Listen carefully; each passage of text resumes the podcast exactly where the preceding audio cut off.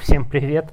Сергей Смирнов, если вы услышали короткое сообщение, первый раз такое у меня его отменил, что называется, ребенок. На самом деле вот реально взял и нажал на кнопку телефона, который я плохо положил, он его схватил и голосовое сообщение закончилось, так что прошу прощения, что со второго раза записываю, видите, обстановка не очень располагает. И сегодня, видите, опять же, наверное, кто слышит погромче, не на улице без цикад, дети еще не спят, можно вполне все записывать.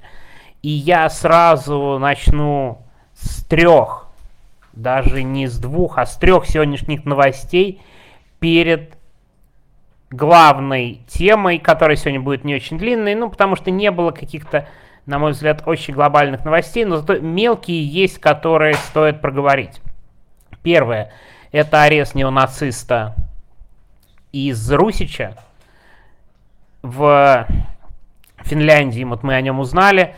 И хочется сказать не только про арест этого неонациста, но про арест это тоже, конечно, не очень быстро это все происходит, но только вот, да, сдвинулись дела в 2023 году, и при этом я не сомневаюсь, что очень много всяких разных э, такого рода людей до сих пор и в Европе, и с чиновниками, и деньги из России получают, и нацистов, террористов поддерживают из э, Вагнера и прочих групп. Это, но тем не менее, это интересная новость, что вот вроде как европейские страны начали поактивнее действовать. И эту новость хочется объединить с другой новостью. Дело в том, что некоторая категория борцов за русский мир и соратников арестованного – заламывая руки, демонстративно возмущаясь, что российский МИД как-то не, не помогает своим гражданам. Ребята, МИД не помогает своим гражданам? Для вас это новость? Вы что, тупые? Вы где были? Жили в мире розовых пони? Как говорит еще один ваш кумир, и как раз перейдем к нему сейчас, сторонникам Гиркина как-то не согласовали митинг в, около Мосгорсуда и сослались абсолютно издевательски на коронавирусные ограничения. Ребят, вы, наверное, сейчас возмущаетесь и удивляетесь. Так удивляться надо было раньше, немного, когда вы поддерживали вот это государство, которое закручивало гайки и в ладоши хлопали. Да хлопались. А теперь удивляетесь, что МИД своим не помогает, на митинги не разрешают. Дальше что? Вы, может быть, даже про права человека скоро узнаете. И подумаете, что это не так плохо, когда вдруг за вами пришли, а за либералами. И тогда вы хихикали. И, да, то есть сразу две новости, можно сказать, объединяю. Третья совсем довольно странно говорить про иностранных агентов, но тут есть повод. Тут есть повод э, сказать про иностранных агентов. Дело в том, что меня какое-то время назад, не помню кто, э, спро- вот прошу прощения, вот мне будет очень стыдно, но не помню, кто спрашивал про Штефанова, э, что вот он э, в России, а возможно это, кстати, еще не в вышедшем интервью было, но про Штефанова, который еще в России, и почему он так он смело высказывается, и у него очень много просмотров, и его никто не замечает, и это я в личных разговорах тоже обсуждал. Я вот хочу сказать, что объявление иностранным агентом это явный знак, что, в общем-то, все. Вы под контролем, мы за вами следим, и следующее за иностранным агентом, как в случае, например, того же Кагарлицкого, было уголовное дело. То есть это такой red, так, то есть прям вот red flag, классический вариант. Просто все, двойная сплошная для них. Продолжишь заниматься, чем занимался, ну, тебе точно прилетит. Да, вот такой сегодня дайджест новостей, не мог о всех их не сказать, но главная тема дня на самом деле, конечно же, это продолжение истории с Пригожиным, и вот на что я хочу обратить внимание сегодня. Вроде как все уже, как нам казалось, да, ну то есть события известны. Пригожин, самолет – пока непонятная версия, каким образом, да, что с ним случилось, именно что.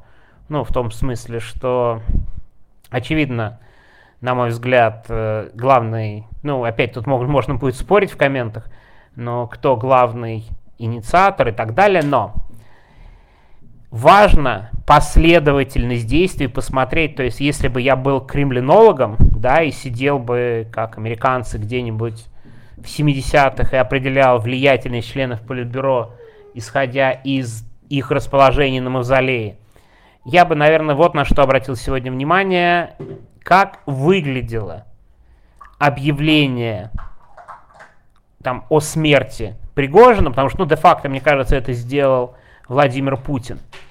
И кто после Владимира Путина выступил? Последовательно, после слов Владимира Путина о Пригожине выступили в ночи Рамзан Кадыров, а сегодня выступили Лукашенко и Песков.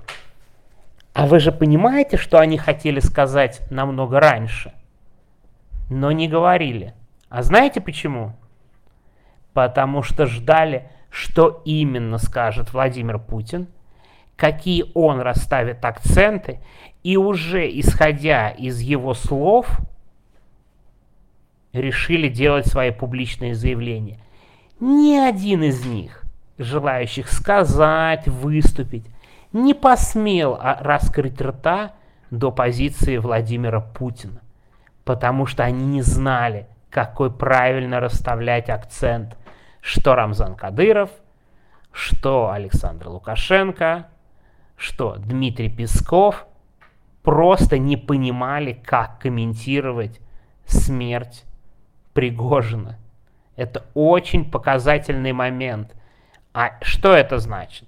Значит, что почти наверняка ни у кого из них нет доступа к условно Путину и центрам принятия решений, по которым, кстати, абсолютно точно необходимо нанести удар.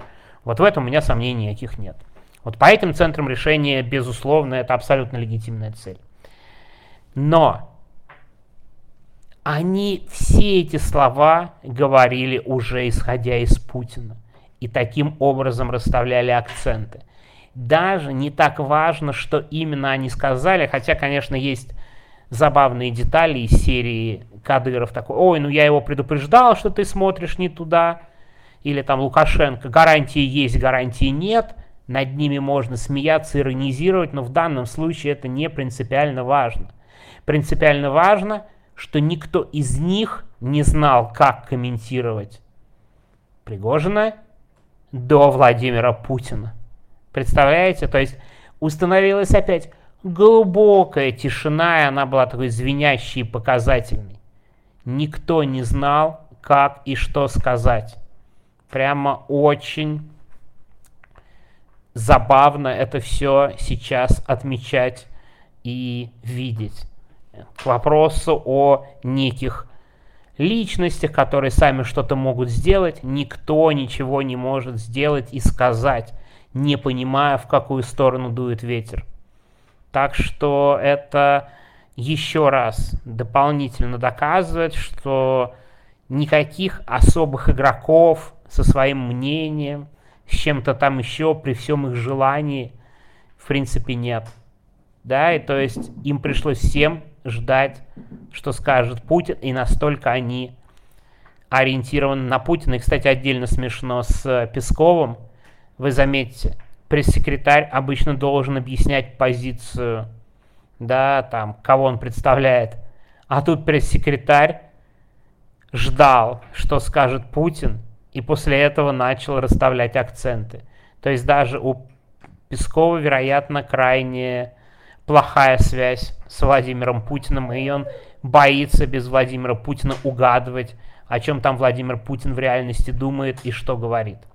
Так что вот такой небольшой нюанс, не то чтобы это какая-то очень большая новость, ну, как я и говорил, никаких больших новостей сегодня нет. Мы ограничиваемся короткими комментариями, но мне кажется, это логично, пятница, вечер, э, что тут еще комментировать в конце августа, хотя казалось бы, да, и так неделя была слишком напряженной, мы какой день комментируем Пригожина. Так что сегодня совсем без новостей. И только остается вот расставлять эти совсем незначительные акценты. Так что у меня на сегодня все. Хороших выходных. Август заканчивается. Заканчивается отпуска. То, что заканчивается отпуска, вернусь к иностранным агентам, очень хорошо видно по сотрудникам Минюста и ФСБ. У меня нет никаких сомнений, что это ФСБ присылает Минюст списки. И у них вот отпуска закончились, и они опять активно набивают и на эту вот большую группу иностранных агентов. Ладно, всем пока, до следующих встреч.